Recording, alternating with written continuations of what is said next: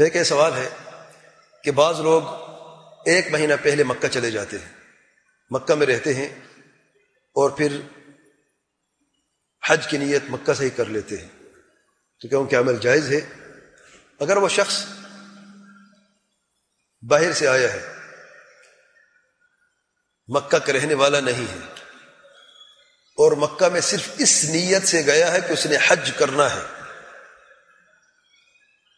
حج کی نیت دو دو طریقے سے نیت ہوتی ہے۔ ایک ہے عام نیت کہ میں نے حج کرنا ہے اس سال میں اور حج کرنے کے لیے میں تیاری کر رہا ہوں۔ دوسری نیت نیت دخول فنسک اب میں نے حج شروع کر دیا ہے۔ جب احرام بندہ پڑتا ہے، تلبیہ پڑتا ہے۔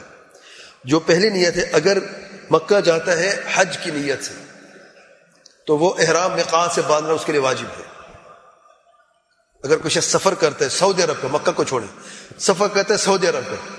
پاکستان سے آنا چاہتا ہے، انڈیا سے آنا چاہتا امریکہ سے آنا، کہیں سے بھی آنا چاہتا ہے۔ اور وہ آپ بھی وزٹ پہ رہا ہے۔ دیکھ اس کی نیت ہے، میں عمرہ بھی کروں گا۔ تو وہ مقاص سے احرام باندھے کہ اس کے نیت کی آغاز انشاء النیہ، نیت کی ابتدا مقاص سے پہلے ہوئی۔ مقاص سے احرام باندھے جدہ میں یا کسی اور شہر میں تین، چار دن یا اس سے زیادہ رہ کر اقامت کا حکم اس اعتبار سے نہیں ہوتا کہ وہ احرام بھی وہاں سے باندھ لے۔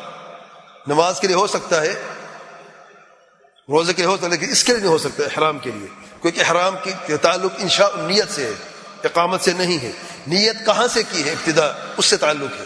جیسے کہ اللہ تعالیٰ کے پیارے پیغمبر صلی اللہ علیہ وسلم نے مواقع کے حدیث میں بیان فرمایا ہے۔ مواقع کے حدیث بخاری میں معروف حدیث ہے، الغرض۔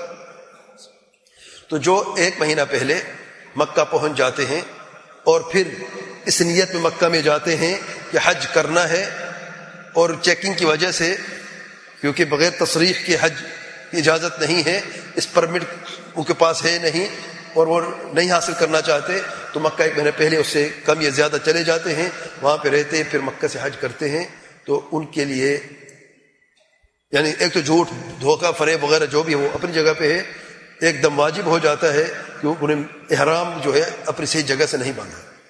واللہ علم